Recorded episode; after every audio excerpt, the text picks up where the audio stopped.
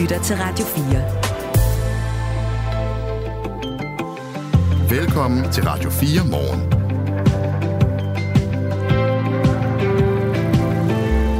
Selvom man har rundet de 50, så kan det altså stadig give pote og ændre på sin livsstil for at forebygge risikoen for kræft. Og det handler selvfølgelig, som vi alle sammen ved, om kost rygning og motion.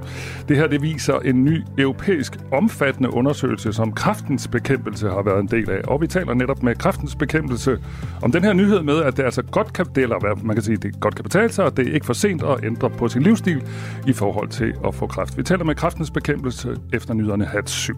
Her til morgen kommer vi også til at snakke om øh, velfærd inden for, øh, for dyrevelfærden, med specifikt fokus på fiskene, fordi skal en fisk i et havbrug eller et dambrug have velfærdsrettigheder? Som du kan høre i nyhederne her klokken 6, så er der øh, flere partier på Christiansborg, der gerne vil have velfærd for fisk med i det kommende dyrevelfærdsforslag, som bliver forhandlet i de her dage mellem regeringen og oppositionspartierne. Det er altså en historie, vi har på Radio 4 her til morgen, og øhm, halv, kvart i... Hvornår er det egentlig? Der står halv otte. Det kan da ikke passe. Hvad er det? Lidt fisk? i halv otte. Undskyld. Nej, hvad siger jeg? Godmorgen, hallo. 20 år 6 skal vi tale med... Øh, ja, præcis. Om øh, lige præcis det her med fiske, dyrevelfærd. Hold op. Goddag, du.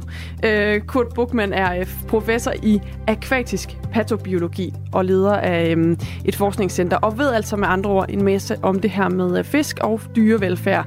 Øh, ham skal vi tale med om 20 minutter, og så halv 8 skal vi tale med Karl Valentin, der er dyrevelfærdsordfører for SF. Det er nemlig ham, der har bragt det her øh, på banen i øh, de her dyrevelfærdsforhandlinger. Sikke meget snak. Det kommer til at handle om fisk og dyrevelfærd her til morgen.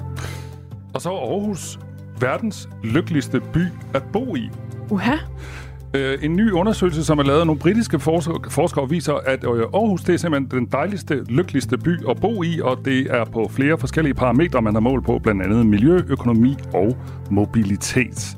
Og øh, Aarhus får den her flotte øh, førsteplads foran øh, Zürich, Vancouver, New York og Genève. Hold da op. Det er en historie, vi prøver at få kilder på her til morgen, men øh, hvis du skulle øh, bo i Aarhus eller omegn, eller have erfaringer med Aarhus som turist, eller måske har du boet der, da du gik på en eller anden uddannelse, så skriv til os på 1424 og fortæl os, hvorfor Aarhus er sådan, hvad skal vi sige, en lykkelig by, øh, by at bo i.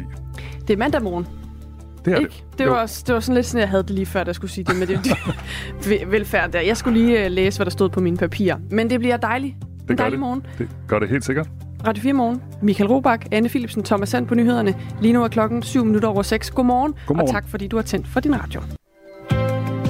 Du lytter til Radio 4. Vi starter et helt andet sted, fordi i dag er vi jo faktisk også gået ind i uge 6. Altså både øh, som i øh, tallet 6, men også som i tingen 6. Fordi på den måde gør det igen tid til, at øh, de unge i landets folkeskoler skal lære om seksualundervisning. I år der har de fået et overordnet tema, der hedder skærmkrop. Det er øh, de kroppe, man ser på sociale medier, fordi børn bruger rigtig mange timer på deres smartphones og de sociale medier, hvor de så også konstant har mulighed for at sammenligne deres krop og deres tilværelse med andre på de her sociale medier. Maria Lindhardt er politisk chef i Sex og Samfund. Godmorgen. Godmorgen altså et øh, tema i den her uges øh, fokus på seksualundervisning, der hedder skærmkrop. Hvorfor har I valgt det? Jamen altså, øh, Sex og Samfunds kampagne uge 6 i år er jo, som jo helt rigtigt siger, skærmkrop. Og det vi gør med den her, undskyld, det er jo de første lyde, jeg siger. Kender jeg godt. det kender vi godt. ja. øh, men altså, det vi gør, det er, at vi zoomer ind på krop og trivsel øh, hos børn og unge. Og det er jo noget, vi har glædet os helt vildt meget til at sætte fokus på sammen med skoler og lærere og elever over hele landet. Vi har faktisk øh, over 16.000 undervisere, som vi forventer øh, kommer til at deltage i år. Så det er, jo, øh, det er jo rigtig mange børn og unge, der kommer igennem, og det er vi simpelthen så glade for. Øh, og den her kampagne, den bygger på vores nye undersøgelse, som er lavet blandt unge øh, mellem 15 og 29 år, netop om deres forhold til kropsidealer og sammenligningskultur på de sociale medier. Øh, og det er jo, altså fordi det er jo helt rigtigt, som I siger, de bruger jo øh, de unge op til fire timer dagligt på sociale medier øh, i dag. Og der er jo sket kæmpe forandringer i, i, der, i deres hverdagsliv, siden vi startede øh, den her kampagne helt tilbage i 2008. Øh, og, og det er der, de ligesom får deres inspiration og deres, øh, Øhm, det, den indflydelse, de har på deres sociale liv, det kommer igennem øh, de sociale medier, og det er der, den her skærmkrop, som vi jo så sætter fokus på, den også lever, og det er den, som børn og unge spejler sig i og sammenligner sig selv øh, med hver evig eneste dag. Men, øh, men skærmkrop, øh, som jeg ligesom forstår dig forklare det, handler jo meget om sådan, øh, hvordan ser jeg ud? Øh, ligner min krop de andres? Hvad har det egentlig at ja. gøre med sådan seksualundervisning? Jamen, det handler jo helt konkret om øh, seksuel digital dannelse, kan man sige. At have noget kritisk øh, tilgang til, hvad det er, man bliver mødt med øh, og, og på, øh, eller med de, på de sociale medier. Fordi det vi jo ser, det er, at på skærmen så virker alle kropper, øh, kroppe jo enormt selvsikre, og der er bare ikke plads til den der usikkerhed og tvivl og akavethed, som vi ved er virkeligheden blandt børn og unge. Det kan vi jo også huske, for da vi selv var i den alder. Det er bare en rigtig svær øh, tid, og det er der ikke rigtig plads til øh, på de her sociale medier. Så kampagnen sætter fokus på, at online medier det kan bruges til sjov og inspiration og hele den her vidensindsamling, som jo alt sammen er enormt positivt. Men det fokuserer også på, at, øh, at medierne de videreformidler nogle øh, snævre kropsidealer, øh, normer. Øh, Øh, det vi jo i dag også hører om rigtig meget fake news, deepfake og øh, billedmanipulation. Og det er enormt vigtigt, at de børn og unge, som møder det her i deres hverdag, har mulighed for øh, kritisk at tage stilling til, hvad det egentlig, de bliver mødt med, øh, manøvrere rundt på de sociale medier og, og ved, at skærmkroppen, som kan være fuldstændig fantastisk, lækker og perfekt at se på, øh, det er bare ikke altid virkeligheden. Og, øh, og, og det er noget, som er enormt vigtigt, at vi også øh, kigger på. Vi taler rigtig meget om, hvor meget børn og unge må være på, på sociale medier. Det er også enormt vigtigt, at vi taler om, hvad de så laver når de er der, og hvad det er, de bliver eksponeret overfor. Og det er helt klart en del af seksualundervisning også, som jo sætter enormt fokus på øh, trivsel øh, i høj grad. Det er jo en af de ting, som, som er vigtige i, i dagens seksualundervisning. Det er siden 2008, at Sex og Samfund har tilbudt alle landets skoler at deltage i undervisningskampagnen, som så hedder Uge 6 og som altså hvert år tager et nyt tema op, som skal ruste børn og unge til at håndtere dilemmaer og muligheder, der er relateret til deres øh, hverdag. Og det er altså i år med temaet skærmkrop. Og derfor vi taler med dig, Maria Lindhardt, der er politisk chef i Sex og Samfund. Øh, jeg tænker sådan, nu, nu taler vi øh, to her en del om de sociale medier og alt det, de kan møde, de børn og unge øh, på øh, de sociale medier. Men jeg tænker også, øh, at, at med det, så er der jo også faktisk kommet øh, mm, en bredere mulighed for at se noget forskelligt. Altså hvis man er på de sociale medier, er der jo også, øh, hvad kan man sige, knap så non-binære konti. Der er øh, folk, der ser meget forskellige ud, der også ligesom har gjort, jamen næsten øh, gjort det til en levevej at vise en naturlig krop, altså en, man lægger i det, eller en krop, der i hvert fald ikke er manipuleret. Altså der er også nogle modstrømninger, som jeg ser det på øh, de sociale medier. Så kan, kan det ikke også være en god ting, at de unge og, og børnene de er på de her sider, hvis vi taler sådan noget som seksuel dannelse og hvordan øh, man kan være forskellig? Jo, 100 procent, og vi siger slet ikke, at det ikke er noget, de skal være. Altså det er jo, og, og i øvrigt, det er sådan, altså vores virkelighed i dag, både, både børn og unge, men jo også os voksne, vi bruger jo al vores tid nærmest desværre, øh, ofte i, i et andet rum end, end det virkelige. Og, øh, og der er enormt mange positive vinkler ved det, også som du selv siger, at man bliver mødt med en diversitet og alle mulige forskellige måder at være, være rigtig på. Øh, og det er jo virkelig vigtigt at understrege det, der bare altid er ved det, lige meget om du møder den perfekte øh, Kim Kardashian-krop med, med de store, øh, flotte bryster og øh, den veltrænede krop og sixpacks øh, for drengene og alle de her ting, som jo er eksponeret som den måde, der er rigtig at se, se ud på, men jo også øh, den her modbølge, som du taler om, med naturligheden, som jo er virkelig, virkelig stærk, at der også er øh, øh, er det brud, kan man sige. Så der er diversiteten. Alt det er virkelig positivt. Det er bare altid meget selvsikre kroppe, lige meget hvordan vi vender og drejer det, som man bliver mødt med. Det er, det er influencers, som, som, som stiller sig stærkt frem og siger, det her er mig, det er det, jeg viser, og jeg er stolt af det, og det er virkelig godt, de er det. Men det giver bare ikke plads til ikke at være så selvsikker. Så der kommer til at være et pres på, at man skal være fuldstændig sikker og hvile i sig selv og have styr på det hele og vide, hvem man er.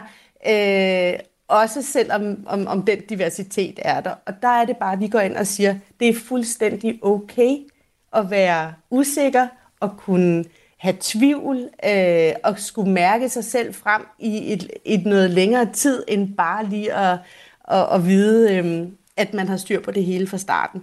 Så det, det er et spørgsmål om ligesom at vide, at det her er en måde at være på, øh, og det er en, en virkelighed, som er inde i skærmkroppen, kan man sige. Det er, det er ikke den virkelighed, der er uden for de sociale medier. Øh, og så skal man, kan man tage de positive ting med, som der jo helt klart er ved det, men, men med en kritisk stillingtagen og, og vurdering af, at det her kun er et billede af, af en virkelighed. Og det er altså det, I skal bruge øh, ugen på her, Maria Lindhardt. Tak fordi du var med. Det var så lidt. Politisk chef i Sex og Samfund. Klokken er 16 minutter over 6. Er du klar på noget nyt fra Radio 4? Er du... Vent lidt. Nu kommer der endelig... Nej. Om sider kommer der et nyt program på Radio 4. For Mathias Helt sidder klar bag mikrofonen til at sende dig godt ind i weekenden. Og du kan allerede nu høre mit talkshow her på kanalen. Lyt med på Radio 4's app, eller der, hvor du lytter til podcast. Jeg siger det igen. Lyt med på Radio 4's app, eller der, hvor du lytter til podcasts. Radio 4. Ikke så forudsigeligt.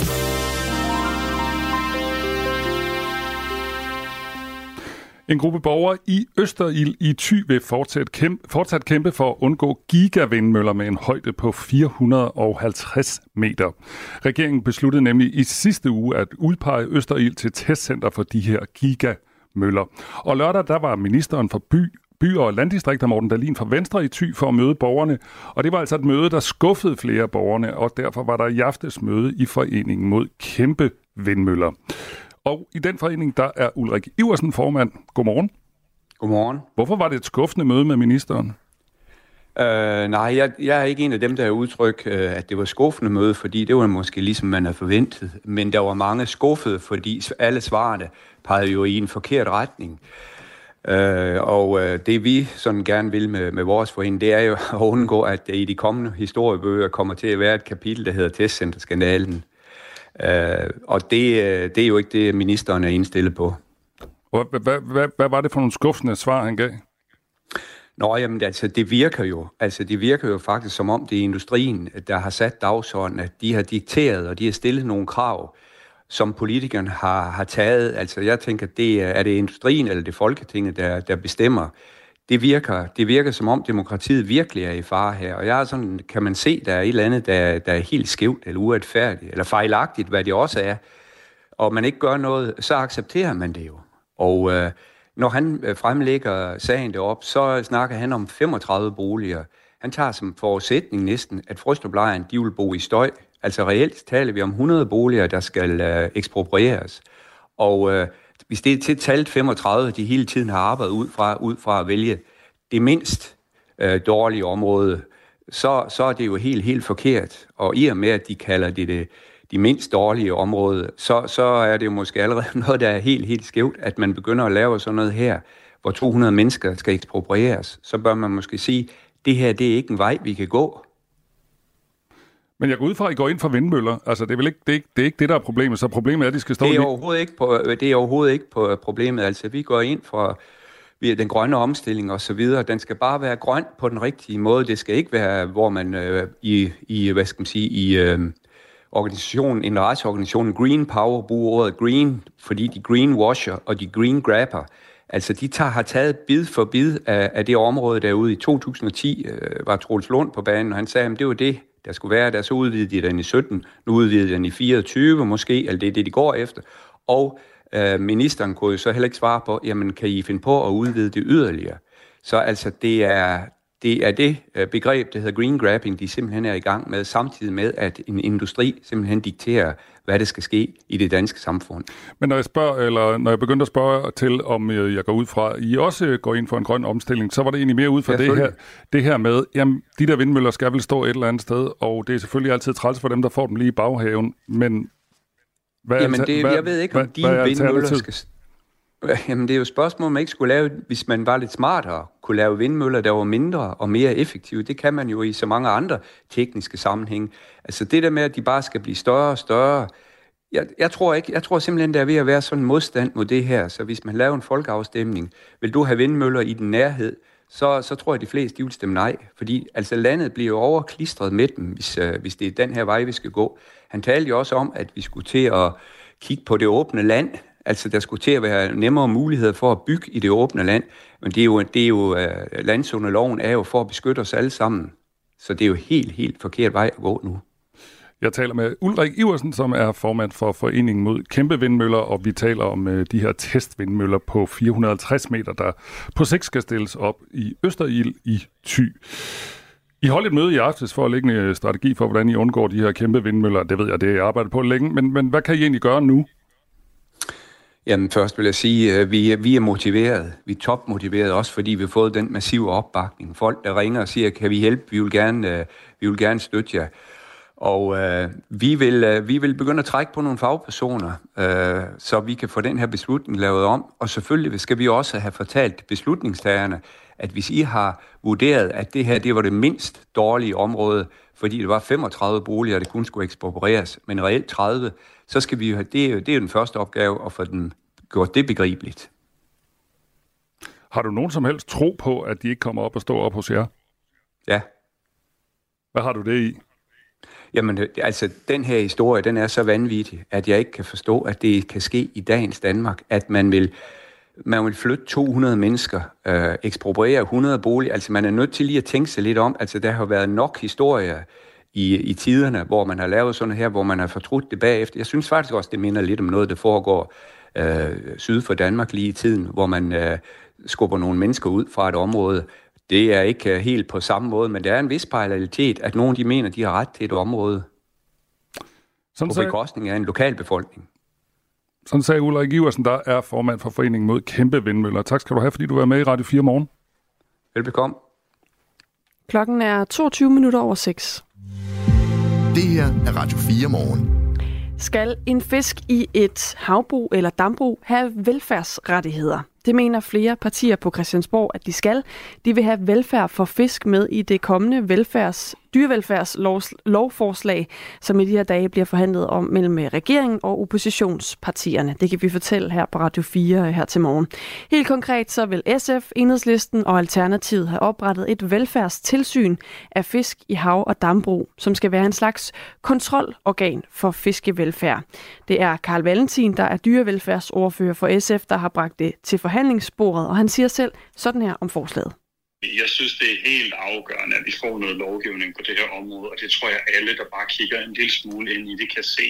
Som det forholder sig nu, så er der ikke nogen lovgivning omkring fiskevelfærd, og der er heller ikke nogen kontrol med fiskevelfærden. Det vil for eksempel sige, at der ikke findes nogen regler for, hvor mange fisk man må have i et konventionelt hav- eller dambrug. Senere på morgen der skal vi tale med lige præcis Karl Valentin fra SF. Men først så skal vi øh, tale om det her spørgsmål, altså mangler opdrætsfisk i dag velfærdsrettigheder. Godmorgen, Kurt Bukman. Godmorgen. Godmorgen. Professor i akvatisk patobiologi og leder af Dansk Fiskeimmunologisk Forskningscenter, som altså med andre ord øh, er du en, der har beskæftiget dig med, med dansk hav- og dambrug siden 80'erne. Allerførst, giver det mening at give fisk i akvakultur ret til et velfærdstilsyn? Og der skal vi lige have med, at akvakultur jo er, er øret og laks i, øh, i fangenskab, der bliver fedt op, sådan, så vi så senere kan spise dem. Men giver det mening at give dem ret til sådan et velfærdstilsyn? Altså generelt kan man sige, at, øh, at øh, velfærdsfisk er generelt øh, til gode ses. Fordi at forskningen jo igennem de sidste 25 år har vist, at fisk er organismer, som kan opfange smerte, og som skal behandles øh, derefter. Øh, og øh, allerede for nu 15 år siden, så barslede øh, det europæiske fødevaresikkerheds øhm, øh, autoritet, autoritet med en, øh, en rapport, øh, en, en, en ekspertvurdering, der fastslog det. Og øh, der må vi så sige, at det faktisk også er blevet implementeret i lovgivningen bredt øh, siden da. Fordi øh, nu om dage, så har vi jo selvfølgelig dyrevelfærdsloven, Men vi har også en øh, konkret øh, bekendtgørelse, øh, som, som til gode ser det, i det vi har en øh, bekendtgørelse for sundhedsrådgivning for akvakultur, hvor at øh, veterinærer laver aftaler med, med, med opdrætterne, hvor de tager ud øh, regelmæssigt og, og, og tilser fiskene. Og i, i den sammenhæng, der er der meget fokus på velfærd faktisk. Og ud over det, så har vi også øh, på et tidligt tidspunkt øh, fået en bekendtgørelse for opdræt af øh, akvakulturorganismer øh, under økologiske forhold. Og der har man prøvet at, defin- der har man prøvet at definere øh, øh, de her velfærdsspørgsmål i, i højere grad. Så måske er det en tilsnigelse at sige, at vi ikke har lovgivning på området i hvert fald. Men det er absolut øh, interessant og relevant at diskutere området. Men som du er inde på her, så er det jo sådan i dag, at når en øh, dyrlæge fra Fødevarestyrelsen besøger hav- og dambrug, øh, så, så har øh, dyrlægen mulighed for øh, at politianmelde øh, den person, der ligesom øh, der har det her hav- eller dambrug, hvis man ser noget, der bryder dyrevelfærdsloven. Så hvorfor ville det egentlig overhovedet gøre nogen forskel, hvis øh, politikerne får, får, øh, får ret i det her og, og får, lavet, til, får lavet sådan en, et velfærdstilsyn, altså rettigheden til det hos, hos de her fisk? Jeg må, jeg må så også nok sige, at det er nu ikke så enkelt endda at vurdere velfærd hos fisk. Uh, du, nu, du nævner to arter, men altså, du ved, vi har på, på verdensplan jo øh, faktisk beskrevet 36.000 forskellige fiskearter med vidt forskellig biologi. Og ud af dem er der cirka 1%, som er i opdræt på verdensplan. Og det er rigtigt, her i landet, der har vi hovedsageligt øh, produktion af regnbuer, og nu i en øh, mindre grad nogle laks. Øh, det er hovedsageligt i Norge, man producerer laks, og i Skotland og Kanada, Færøerne og Island for eksempel. Men det, det er absolut stigende i Danmark, så derfor så er der øh, god grund til at diskutere området. Ingen tvivl om det. Men det at vurdere, om fisken har godt velfærd, det kræver alligevel, bliver jeg nødt til at sige, sådan lidt special, øh, specialistviden. Og øh, for eksempel kan jeg nævne, at i, i Danmark, øh, der har vi kun ganske få øh, dyrlæger, men de er specialiseret og kører rundt til alle de forskellige typer af fiskeopdræt, vi har i Danmark. Det vil sige, at de har en øh, dyb erfaring, øh, mange års erfaring med det, og en forståelse for de mange, mange parametre, der kan påvirke velfærd hos fisk. Og med al respekt i øvrigt for embedsmænd i Fødevarestyrelsen og alle andre styrelser, så, så er det svært lige at komme op med en liste nu, øh, hvor der står, at man kan krydse af, hvad der er god øh, fiskevelfærd i de forskellige områder. Der er for, øh, selvfølgelig nogle tommefingerregler, men, men der, vi i dansk akvakultur står over for en kæmpe omstilling i øjeblikket, i det, at man fra politisk hold ønsker at flytte øh, for eksempel havbrug på land, øh, Øh, og i, i højere grad øhm, øh, øhm, øh, etablere recirkulerede systemer, hvor fiskene bliver udsat for en lang række forskellige øh, nye påvirkninger, som man ikke har set i traditionel opdræt. Og der vil jeg så sige, at netop de påvirkninger, som fiskene får i de nye anlæg, de er jo ikke færdigbeskrevet endnu. De er ikke veldefineret, og løsningsmodellerne for at optimere øh, forholdene for fiskene, de er heller ikke øh, vel etableret endnu. Så det er meget svært på, på nuværende tidspunkt lige at sætte en liste op, som kan krydses af for nogle inspektører, der kommer ud og ser på velfærd. Men det betyder ikke, at vi ikke skal diskutere det og prøve at kigge nærmere på forholdene. Tak skal du have, øh, Kurt Bugman. Tak. Professor i akvatisk patobiologi og leder af Dansk Fiskeimmunologisk Forskningscenter. Altså med på øh, en historie, som du kan høre mere om i løbet af morgenen, der handler om et øh, politisk forslag til en øh, hvad kan man sige, et velfærdstilsyn, altså en slags kontrolorgan for fiskevelfærd. Øh, vi kan lige få med, at Tore Christiansen, der forsker ved Havforskningsinstituttet i Bergen, og som også har været med til at udarbejde en rapport øh, for EU om fiskevelfærd i akvakultur, han siger faktisk til os her på Radio 4, at han er overrasket over, at Danmark ikke har nogen regler på det her område. Ja, jeg synes jo det er litt uh, merkelig å høre, men uh, det er i hvert fall på tide at det ble innført i Danmark. Da. Så at uh, fisk blir behandlet på slik nivå som andre dyr. Ja, han synes altså, at det er mærkeligt, at vi ikke har nogle regler på det her område, og det er på tide, at vi får lavet nogle regler om velfærd og øh, behandler fisk på samme niveau som andre dyr, lyder det altså her fra den øh, norske øh, forsker. Vi kommer til at tale mere om det her øh, halv otte her til morgen. Skal vi tale med SF's dyrevelfærdsordfører Karl Valentin, som er ligesom afsenderen på det her øh, forslag. Din værter her til morgen, det er Anne Philipsen og Michael Robach, og ved nyhedspunkten, der sidder Thomas Sand. Nu er der nyheder på Radio 4.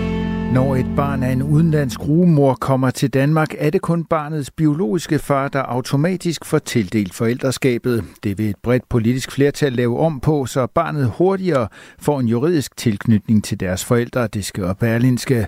Jeg synes ikke, vi kan være bekendt, at et barn får en anderledes start på tilværelsen, alene fordi jeg nu engang tilfældigvis med et flertal i Folketinget synes, at kommersiel surrogati er en dårlig idé, siger Social- og Boligminister Pernille rosenkrantz teil til Avisen. Aftalepartierne, der ikke tæller enhedslisten og Dansk Folkeparti, vil gøre det muligt for myndighederne i familieretshuset at træffe beslutninger om forældreskab, netop som barnet er født. Det er muligt, fordi ansøgningen kan indgives fra udlandet. Omkring 100 børn kommer hvert år til Danmark som følge af aftaler, hvor en rumor i udlandet bliver betalt for at bære barnet. Drømmen om børn kan også blive opfyldt gennem en dansk rumor, men hun må ikke blive betalt for at bære barnet. Som det ser ud med de nuværende aftaler, skal den biologiske far deres partner søger om at blive juridisk forældre gennem sted, stedbarnsadoptionen ifølge Berlinske, og godkendelsen af det kan tage 4 til seks måneder. Det er en rigtig god idé, at vi sikrer den juridiske situation, de står i, og ikke skaber unødig utryghed og opmærksomhed på andet end det, man skal bruge sin tid på, nemlig at passe sit barn, lyder det blandt andet fra Pernille Rosenkrantz-Teil. Amerikanske styrker har udført angreb i Houthi-kontrollerede områder af Yemen, det skriver den amerikanske centralkommando natten til i dag på det sociale medie X. Ifølge centralkommandoen er angrebene sket i selvforsvar.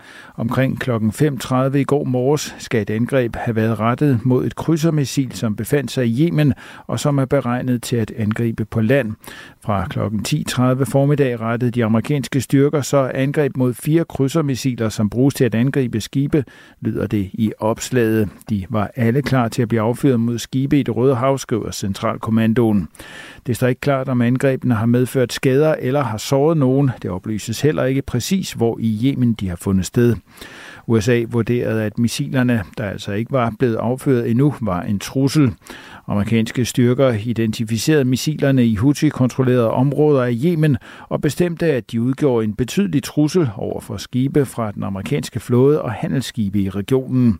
Disse handlinger vil beskytte navigationsfriheden og gøre internationale farvande mere sikre og trygge for skibe fra den amerikanske flåde og handelsskibe, lyder det. 297 personer, der arbejder i Folkekirken, siger, at de har oplevet upassende hentydning af seksuel eller flirtende karakter, mens 116 siger, at de har oplevet egentlig seksuel chikane. Det fremgår af en undersøgelse, der er blevet iværksat af Kirkeministeriet og som beskrives i Kristi Dagblad i dag. 7.570 ansatte har besvaret undersøgelsen, og det giver en svarprocent på 53. 25 svarer også i undersøgelsen, at de inden for de seneste 12 måneder har oplevet seksuel tvang. I undersøgelsen fremgår det ikke, hvad seksuel tvang dækker over. Og selvom det blot er 0,3 procent, der svarer ja til, at de har oplevet seksuel tvang, så er det noget, man ikke kan ignorere, siger Christian Rohr Pedersen, der er sovnepræst, der har beskæftiget sig med seksuelle krænkelser. Han kalder det over for Kristi Dagblad utrolig trist. Han siger også, at der er tale om alvorlige tilfælde, over, at der kan være flere ofre for krænkelser, end der fremgår i undersøgelsen. Skyet og i den sydvestlige del regn i løbet af eftermiddagen breder nedbøren sig til den nord- og østlige del af landet og kan her stedvis gå over i slud eller tøsne. Temperaturer mellem 3 og 7 graders varme, varmest mod sydvest og i den nord- og østlige del faldende til mellem 1 og 4 grader. Det her er Radio 4 morgen. Husk, at du kan sende os en sms på 1424. Det kommer nok ikke som den helt store overraskelse, at en livsstil med sund kost, masser af motion og ingen tobak er med til at forebygge risikoen for kræft. Og selvom du er blevet 50, så er der stadig en betydelig gevinst ved at ændre livsstil. Det er nemlig det nye, det viser en ny og omfattende europæisk undersøgelse. Det er en god nyhed, tænker jeg, som vi dykker ned i nu. Anja Olsen er gruppeleder ved Kræftens Bekæmpelsescenter for Kræftforskning. Godmorgen. Godmorgen. Sådan i overskriftsform, hvad viser den her undersøgelse så helt præcist? Men det nye ved den her undersøgelse, kan man sige, for som du selv startede med at sige, så, så er det jo ikke ny viden, at det kan betale sig at leve sundt. Men det er, at vi ikke tidligere har vist så meget om, om det kan, betyde, øh, kan betale sig at ændre livsstil, hvis man har haft en usund livsstil. Om det har en betydning, og omvendt om det har en betydning, hvis man ellers har levet sundt, at man så det sent i livet begynder at ændre vaner i en negativ retning. Og det kan vi se, det gør. Vi kan se, at folk, som der ændrer livsstil midt i livet, at det påvirker deres risiko for sidenhen at udvikle kræft. Og hvad er sådan det vigtigste, hvis nu man er så 50 øh, eller derover? Altså, hvad er, det, hvad er det egentlig det vigtigste, man kan gøre, hvis man øh, tænker, Nå, men jeg stiger på vognen nu så? Ja, det, er jo, det er jo heller ikke nogen kæmpe nyhed, at hvis man er ryger, kan man sige, og har røget i mange år, så er det jo altså der, man kan hente den største gevinst, hvis man stopper med at ryge. Men, men i studiet her, som der er baseret på hele 300.000 europæere herunder omkring, øh, omkring 40.000 danskere, øh, så ser vi også på, på indtag alkohol, vi ser på motion, øh, og vi ser på vægt, og vi kan se også, at alle de her tre parametre i sig selv har en betydning for folks risiko for sidenhen at udvikle kraft, altså om de ændrer deres adfærd, enten i positiv eller i negativ retning. Er det sådan, at det her har man haft på fornemmelsen, og så har man nu fået nogle tal, der øh, bekræfter det, eller er det, er det helt nyt for sådan nogen som, øh, som dig, som øh, har forstand på kræft? Ja, det er nok ja til dit første spørgsmål. Ikke? Det er jo, altså jeg vil sige, at jeg var blevet øh, ked af det og skubbet, hvis, vi havde, hvis vi ikke havde kunne finde, at det faktisk kunne betale sig, fordi at det ville jo give et, en udfordring i forebyggelsesanbefalingerne. Øh, Men så det stemmer overens med vores forventning, og heldigvis, at vi kan se, at det faktisk kan betale sig at ændre sin livsstil. Nu sagde jeg i oplægget til den her historie, at hvis man er over 50, altså gælder det også, hvis man for eksempel er 75? Så man kan sige, at sådan et studie her er jo begrænset af, øh, at vi kan udtale os om det, som vi har set på. Mm. Og de her mennesker, vi har undersøgt, de 300.000 mennesker, de var i gennemsnit omkring 52 år, da vi spurgte dem om deres livsstil første gang. Så har vi tilsvarende spurgt om deres livsstil igen omkring 6 år senere, hvor de så har været sidst i 50'erne. Så det er det, som vi har et billede af. Der findes ikke studier på tilsvarende måde, der ser på 70-årige, men jeg kan ikke finde nogle gode argumenter for, hvorfor det ikke skulle have en tilsvarende effekt øh, endnu senere i livet. Vi taler med Anja Olsen, der er gruppeleder ved Kræftens Bekæmpelse, og vi taler om en øh, stor undersøgelse, der er gennemført i 23 forskellige lande herunder i Danmark, der viser, at det godt kan betale sig, også selvom man er blevet sådan temmelig voksen, og øh, lægge sin livsstil om. Tænker du også, det her det kan være en øh, motivation for nogle af os, der måske både spiser for sundt og er lidt dårligt til at røre os?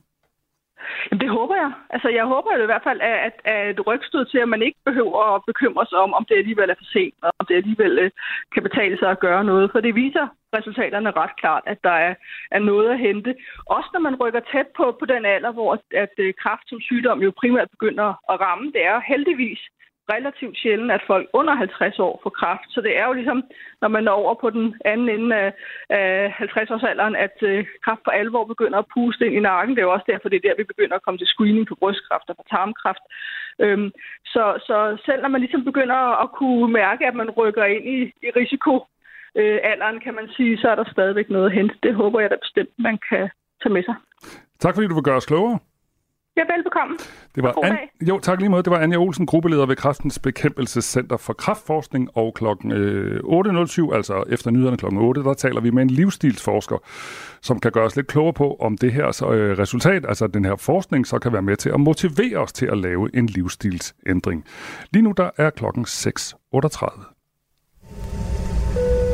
Ladies and gentlemen, welcome aboard this Northwest Orient Airlines Flight 305 with services from Portland to Seattle. En mystisk passager rækker en stewardesse en håndskreven seddel. Miss, you'd better look at that note. I have a bomb. Det handler om D.B. Cooper. Manden, der plyndrer et fly. Han vil have 200.000 dollars i kontanter. Hopper ud af det med faldskærm på og øh, forsvinder sporløst. Lyt med, når Krimiland genåbner sagen om den mystiske flykabrer DB Cooper i Radio 4's app, eller der, hvor du lytter til podcast. Det er den eneste uopklarede flykabring i FBI's historie. Radio 4. Ikke så forudsigeligt. Hvis vi skal lykkes med at løse klimakrisen, så skal der nogle helt nye ting til. Vi skal have et større menneskeligt engagement i både klima- og biodiversitetskrisen. Og en del af løsningen skal findes ved at tale med dyrene. Det mener du, Charlotte Reim. Godmorgen. Godmorgen. Kunstner og stifter af Byrå for Mellemartslig Kommunikation, som øh, arbejder for at skabe flere og tættere relationer mellem mennesker og andre arter. Det må du gerne øh, uddybe, så kort du nu kan gøre det. Altså, hvad betyder det, at man skal skabe øh, tættere relationer mellem mennesker og andre arter? Jamen, øh, altså det betyder, at videnskaben har forsøgt at forklare med videnskab til mennesker i rigtig mange år, hvordan vi skal leve på planeten, for ikke at ødelægge den.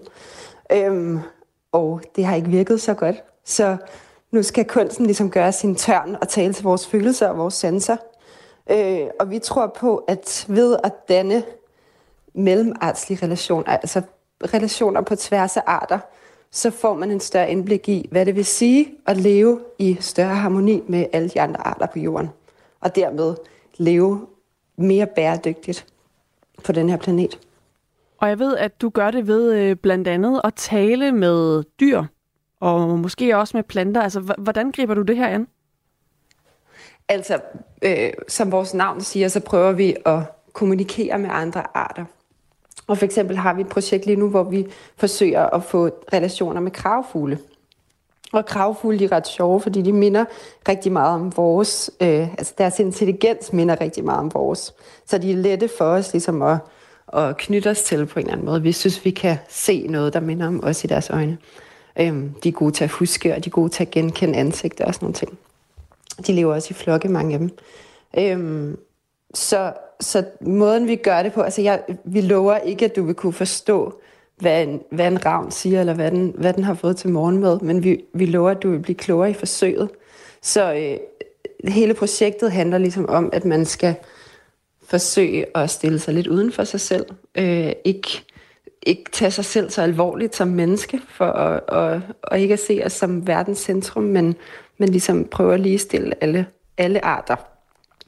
Øh, og det gør vi jo ved, altså for eksempel hvis jeg, nu har jeg sagt til jer, at, at, øh, at vi forsøger at blive venner med kravfugle lige nu. Og så vil der lige så stille, når du går ud af dit kontor, måske går, går ned på gaden, der er jo kravfugle i hele Danmark, både i land og by, så vil du måske, selvom jeg bare lige har sagt det her til morgen, vil du måske prøve at lægge lidt mere mærke til de der kravfugle.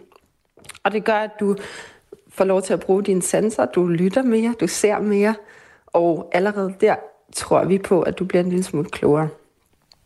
Så med kravfugl, der er det også ret spændende, fordi deres lyde, især øh, en ravnslyd, minder ret meget om, altså vi kan, vi kan på en måde sige det med vores eget stemmebånd, så vi kan også godt efterligne deres lyde. Mm. Øh, og og øh, ja, så, det, så på en eller anden måde, så er kravfuglen et ret godt eksempel på noget, som ligger nært, og noget, som er lidt tilgængeligt på en eller anden måde, fordi det findes over det hele, og vi kan også godt på en eller anden måde forsøge at, at snakke med dem. Men altså, foran, foran det at tale med en ravn for eksempel, der ligger der øh, et langt stykke arbejde, hvor man skal bruge god tid, som det hedder på dansk, men det betyder i virkeligheden, at man bruger lang tid. Så det handler om at tage sig tiden og åbne sine sanser og også tro på de sanseindtryk, man får ind. Så det kan godt være, at, øh, at jeg jeg, jeg ved jo ikke, hvad... Og hvis nu, at jeg får en ravn til at svare mig, hvis jeg kalder på den, så ved jeg ikke, hvad den siger. Men bare det, at jeg...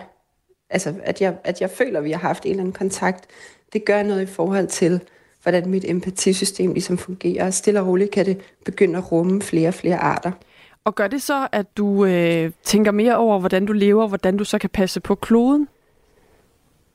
Ja, det synes jeg, fordi altså, øhm, mennesker er jo, er jo sådan ret tit sådan indrettet. Nu hørte vi også lige i forhold til øh, kraft og rygning, lige indslaget før. Altså, at det skal, det er virkelig svært at lave, at lave om på vores vaner. Men hvis vi føler, at det er vores egen beslutning, og det er vores egen idé helst, så er det noget, der ligesom kan blive ved os. Så hvis jeg, hvis jeg kommer med en løftet pegefinger og siger, nu skal du opføre dig ordentligt over for kraver, så, så nytter det ikke rigtigt, eller så kan det være, at det nytter noget i et stykke tid, men så glemmer du det igen. Hvis nu du får bare en kravven, som du faktisk synes, at du har en relation til, at du besøger den næsten hver dag, den, den, den ser dig den, så, øh, så, så, så har du den indbygget emotionelle relation, og det gør, at du vil passe bedre på dens levested, og så opdager du måske, hov, den kunne faktisk godt bruge nogle, noget af det krat, jeg har stående her, eller hvor bygger den egentlig redde, eller øhm, så begynder du at interessere dig for, hvordan den har det, og hvordan dens liv bliver et godt liv. Og på den måde, så lige så stille begynder du at passe bedre på, på vores allesammens planet. Jeg taler altså lige nu med øh, Charlotte Reim, der er kunstner og også stifter af byrået for Mellemartslig Kommunikation, som er sådan en øh, kunst- og designvirksomhed, som også øh, er, som du har stiftet sammen med øh, en, der hedder Kirstine Elmhøj øh, Hansen.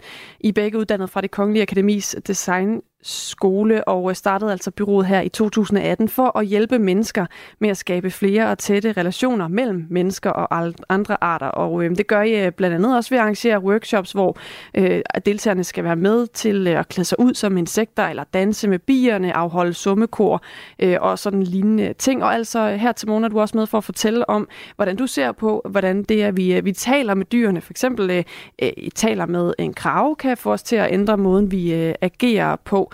Øhm, jeg tænker, Charlotte Reim, når du går ud og præsenterer den her øh, idé, at du nogle gange møder øh, undren, måske er der nogen, der rynker lidt på næsen over det, synes, det lyder lidt øh, skørt. Øh, er det ikke også noget, der, der har et sådan lidt smal appel? Altså, hvor mange oplever du kan sådan købe ind på, på den her øh, tanke, som du præsenterer? Det er jeg faktisk rigtig glad for, at du spørger om, fordi Altså, det, det troede vi jo egentlig også, da vi startede det her. Vi, vi startede det i Japan, og der, i Japan har man en kultur for, at, øh, at, at, øh, at meget i naturen ligesom har en eller anden form for hellig, hellighed også. Øh, så der, der havde vi vores første fuglefløjte-workshops. Det gik rigtig godt. Så, så prøvede vi jo så at tage det til Danmark. Og øh, altså, vi har været meget, meget overrasket over, hvor glade folk har været for at deltage i de her ting, og hvor meget opbakning der har været til det. I går havde vi en... Øh, en, et foredrag om, om det her øh, feltarbejde på Kravfugl, som vi skal til at lave, hvor man kan tilmelde sig også øh, og være med til det. Og der havde vi 60 tilmeldte i Skovhuset Kunst og Natur. Øhm, og på en eller anden måde, så tror jeg også, at vi er ramt, altså ramt ind i en form for momentum i forhold til, at der er rigtig, rigtig mange, som har lyst til at ændre noget i deres liv. Der er rigtig mange, der ser det økologiske kollaps, vi står midt i, og har lyst til at gøre noget.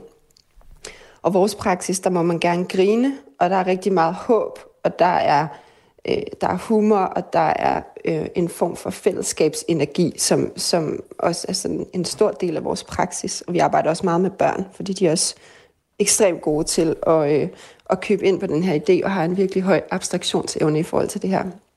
Men, øh, men det er ligesom om, at der er mange, som har behov for at gøre noget i den retning, og behov for at gøre noget andet end at sortere deres skrald og køre mindre i bil, og gøre noget, som, som ligesom øh, rækker længere ind, øh, og hvor de også får lov, lov til at bruge deres sanser, deres hænder især. Vi får også tit øh, folk til at lave noget med deres hænder, mens vi snakker om nogle af de her svære ting, som det jo er. Øhm, og det er ligesom om, hvis man sidder og snitter en fuglefløjte, samtidig med, at man er i et fællesskab, hvor der for eksempel bliver snakket om biodiversitetskollaps og uddøende arter, så er det ligesom om, at så bliver, det, så bliver samtalen ved med at være en samtale og udvikler sig ikke til diskussion. Mm. Og det rum, hvor man sidder med hænderne i arbejde, øh, og, og talen ligesom kun kan, kan, kan gå så hurtigt, som hænderne arbejder på en eller anden måde, så, så er det ligesom om, at det bliver et godt rum for både bekymring for fremtiden, fordi der er der jo masser, der har både børn og voksne, og, og bekymring fra nutiden for den sags skyld. Øhm, men det bliver også et godt sted, hvor man kan tænke sammen og tænke bedre og klogere sammen for, hvordan man så kan gøre. Mm. Så, øh, så vi, vi oplever da helt klart, at folk, folk griner. Der er ikke så mange, der rynker på næsen, synes jeg, men, men, øh, men der er rigtig mange, der griner, at der synes, det lyder skørt. Og, og der er selvfølgelig også længere fra at jeg siger, øhm, siger til, vi, vi holder også mange workshops sådan mere corporate steder, altså øh, i banker og sådan noget, mm. for deres personale. Og, og der, der tror jeg, at øhm, hvis jeg nu sagde til en, lad os nu, nu generaliserer jeg rigtig meget, men en 50-årig mand, som tit sidder på sit kontor egentlig hver dag, mm. uanset hvilken årstid det er. Ja. ja. Det lyder som mig, der sidder herovre på den anden side af skrivebordet og lytter med. Dig ramt. Jeg føler mig truffet. Ja. Bring it on. Du føler dig truffet. Okay, men så taler jeg direkte til dig. Nu snakker vi om dig. Hvis jeg nu sagde til dig, nu går du ud og taler med en fugl. Her har du en fuglefløjte, og nu går du ud og prøver at tale med nogle fugle. Ja, det vil jeg synes lyder lidt tosset.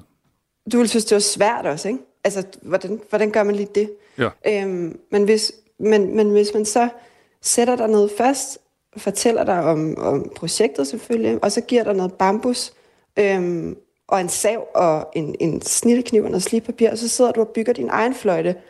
Og du har måske ikke nu ved jeg ikke, nu, nu, øh, nu lader vi som om, jeg kender dig rigtig godt. Du har ikke lavet noget siden billedkunst i folkeskolen med dine hænder, og du har egentlig ikke sådan på den måde lavet noget, som, som ikke øh, producerer noget andet end det, der kommer ud af dit kloge hoved.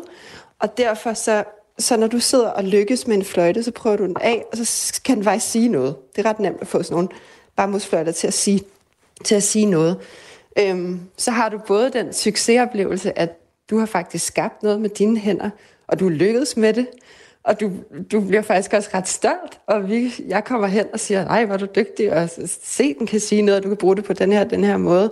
Øh, så, så på en eller anden måde, så har du den succesoplevelse med, at du har lykkedes med at lave noget med dine hænder.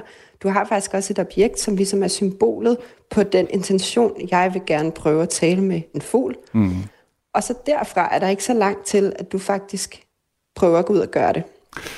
Ja, mm, ja, det var sødt af dig at tale så direkte til mig. Altså, i, altså, jeg har kæmpe respekt for alt, hvad du gør, og alt muligt andet.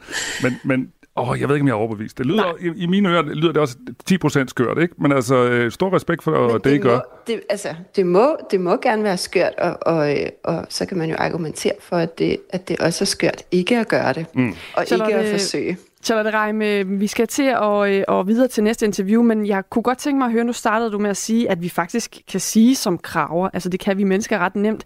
Vil du ikke, øh, for at vi ligesom kan slutte af på det, det også handlede om det her, vil du ikke slutte af med lige at sige som krav? Jeg kan sige som en ravn. En jeg har ikke lært at sige som en krav Nej, nu, så, jeg kan sige som så tager vi ravnen. Det er godt nok til mig. Okay.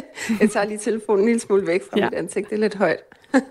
og øh, god morgen i øvrigt. Tak. I lige måde, og tak fordi du er med. Lad os høre det. Sådan. Altså Charlotte Reim, tusind tak, øh, kunstner og stifter af Bureau for Mellemartslig Kommunikation. Klokken er syv. Nej, det er den ikke. Den er ni minutter syv. Til Radio 4 morgen.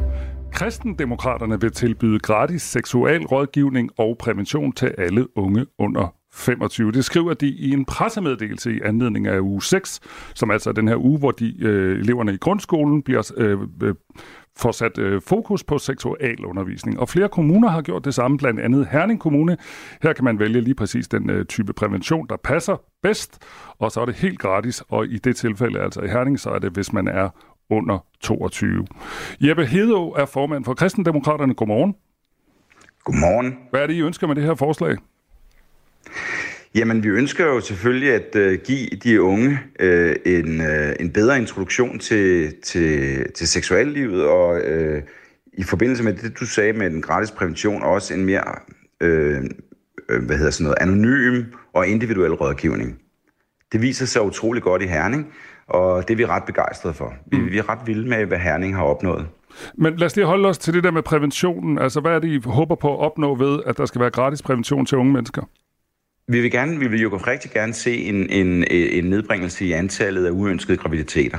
Og de har jo i Herning opnået et fald på over 40 procent end over to år ved at lave den her ordning. Det synes vi er rigtig godt, at der er så mange unge kvinder, der slipper for en traumatiserende oplevelse. Og så har de øh, i samme periode også set et fald på 20 procent i kønssygdomme. Øh, og samrådsaborter, altså de sene aborter, er blevet mere end halveret på de to år. Mm. Så det er rigtig, rigtig flot, hvad de har opnået i Herning. Mm.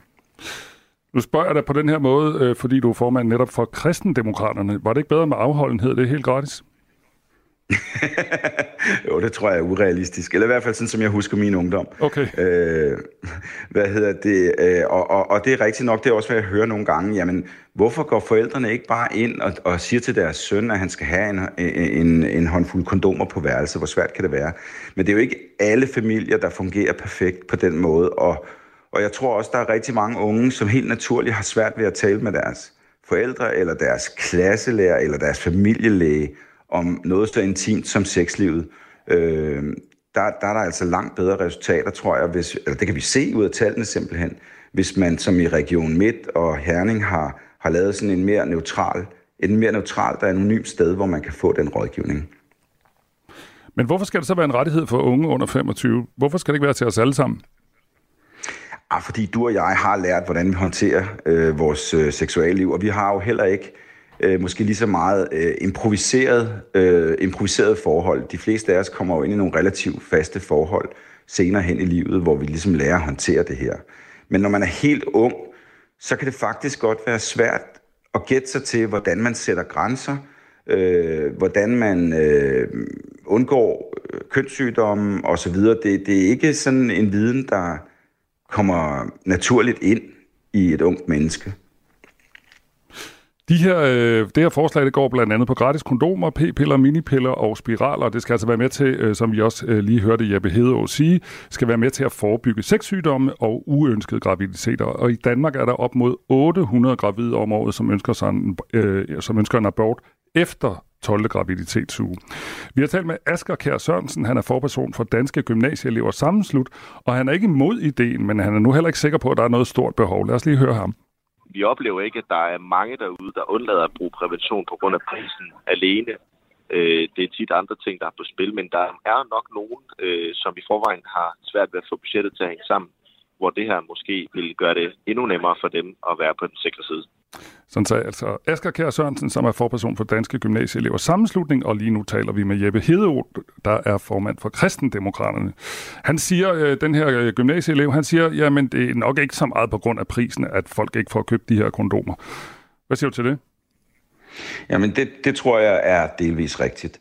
Altså, øh, øh jeg var faktisk overrasket over, hvor billige p-piller er blevet. Øh, men, men, der, men jeg tror også, det er et spørgsmål om, at man får gang i samtalen, øh, som jo hører med i Hernings og Region Midts tilbud. Øh, når man kommer ned i, i deres, i deres øh, sociale ungerådgivninger, så, så er det jo øh, også der, hvor man stiller de andre ubehagelige spørgsmål. Fordi du sidder over for en, som ikke, du ikke har nogen relationer til, som er, hvor, hvor samtalen er anonym og, øh, og fortrolig. Øh, det, det giver bare nogle muligheder for at stille nogle spørgsmål, du ikke har lyst til at stille andre steder. Mm. Har I regnet på, hvor dyrt det her bliver? Fordi selvom øh, både kondomer og, som du siger, p-piller øh, måske ikke er så dyre, så tænker jeg, hvis, man, hvis der også skal noget rådgivning oveni, og der skal være nogle steder, hvor man kan gå hen og tale med nogle voksne mennesker, så kommer det jo til at koste noget. Hvad koster det? Ja, det, det, besparelsen synes jeg er enormt vigtig. Altså det er, øh, det, i, i Herning er det jo, jeg tror det er, øh, ja, ja, det er over 40 procent reduktioner i uønskede graviditeter, og jeg ved ikke, hvordan man vil gøre den, den fordel op. Den er jo næsten, næsten øh, meget høj i hvert fald. Ikke en rigtig god fordel. Jeg mener, deres budget er omkring 300.000 om året i Herning Kommune. Øh, og, og, og, og, og jeg ved ikke, hvordan man vil gøre fordelene op. Jeg synes, øh, de uønskede graviditeter er jo til at tage at føle på. Mm. Men, men der, er jo også, der er jo også de andre samtaler. Jeg ved ikke, hvad der ligger af, af fordele i det. Jeg tror egentlig, at jeg tror egentlig, det er en rigtig god investering. Vi er ret vilde med det, de har lavet i Region Midt og i Herning. Men du lyder ikke, som om I har regnet på det. Jeg har ikke ganget det op med antallet af kommuner. Kan man gange med 100? Jeg ved det ikke. Er Herning en, en gennemsnitlig kommune? Ja, ja, det er den måske. Ja, så gang med 100. Ja. Men det er egentlig også, jeg spørger også, fordi der er så, vi har så tit nogle øh, politikere med i radioen, som gerne vil bruge nogle penge. Og så tænker man jo altid, det er jo dejligt, øh, når nogen gerne vil bruge penge, men hvor skal pengene komme fra, og hvad skal det koste? Og det er derfor, jeg spørger dig om det. Skal, skal pengene så findes et eller andet sted? Hvad skal vi spare på? Ej, jeg tror, jeg tror, jeg tror det her det må, være en, det må være en høj prioritering de fleste steder. Altså, øh, vi, kunne, vi kunne indføre noget mere tillidsbaseret ledelse i den offentlige sektor. Jeg er jo, jeg er jo gammel erhvervsmand. Jeg kan jo ikke jeg kan næsten ikke bære, hvordan de, de offentlige ansat bliver ledet. Altså, øh, det tror jeg vil skabe en masse efficiens og effektivitet. Så der, der er masser af muligheder for at spare penge i den offentlige sektor, hvis simpelthen bare lade være med at lave dumheder. Og nu har vi et, et årligt budget i Danmark på 1.200 milliarder kroner. Øh, jeg mener, at det her det er, et, det er et vigtigt område, at vi skal undgå, at vores unge kvinder kommer ud i en uønsket graviditet eller får sex øh, overførte sygdomme, kønssygdomme, som, som øh, kan risikere at gøre dem og, og, og gøre det vanskeligt at blive gravid senere og så videre. Der, der, der er det, der er et alvorligt emne, det her. Mm. For en meget lille penge. Gætter vi på? Ja, vi er gang med 100, så altså 300.000 i en kommunes budget, det mener jeg er småpenge. Mm. Det må være småpenge i den her sammenhæng. Tak fordi du var med her. Velbekomme. Ha' en god dag. Ja, i lige måde. Det var altså Jeppe Hedå, som er formand for Kristendemokraterne. Skal vi øh, lige se på sms'en her. Der er en, der skriver, de unge kvinder kan godt selv finde ud af deres liv. Formønder Danmark.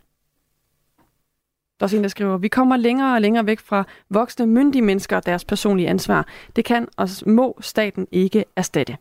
Tak for de sms'er, og jeg kunne godt tænke mig nogle sms'er på et helt, helt andet emne. Også fordi Aarhus Stiftstidende skriver, at Aarhus topper rangliste, du bor i verdens lykkeligste by. Og det er altså øh, britisk forskning, der viser, at Aarhus er den lykkeligste by at bo i i hele verden. Og for Aarhus har fået den her utrolig flotte plads foran øh, Zürich, Vancouver, New York, Genève, Montreal, London, Brisbane, Amsterdam og San Francisco. Og øh, man har blandt andet mål på miljø, økonomi og mobilitet. Så det, jeg godt kunne tænke mig, det var, hvis der er nogen, der bor i Aarhus, eller har kendskab til Aarhus, har boet her engang måske, ligesom at fortælle, hvorfor er det sådan et lykkeligt sted at bo. Postkassen er åben på 1424. Lige nu, der er klokken syv. Du har lyttet til en podcast fra Radio 4. Find flere episoder i vores app, eller der, hvor du lytter til podcast. Radio 4. Ikke så forudsigeligt.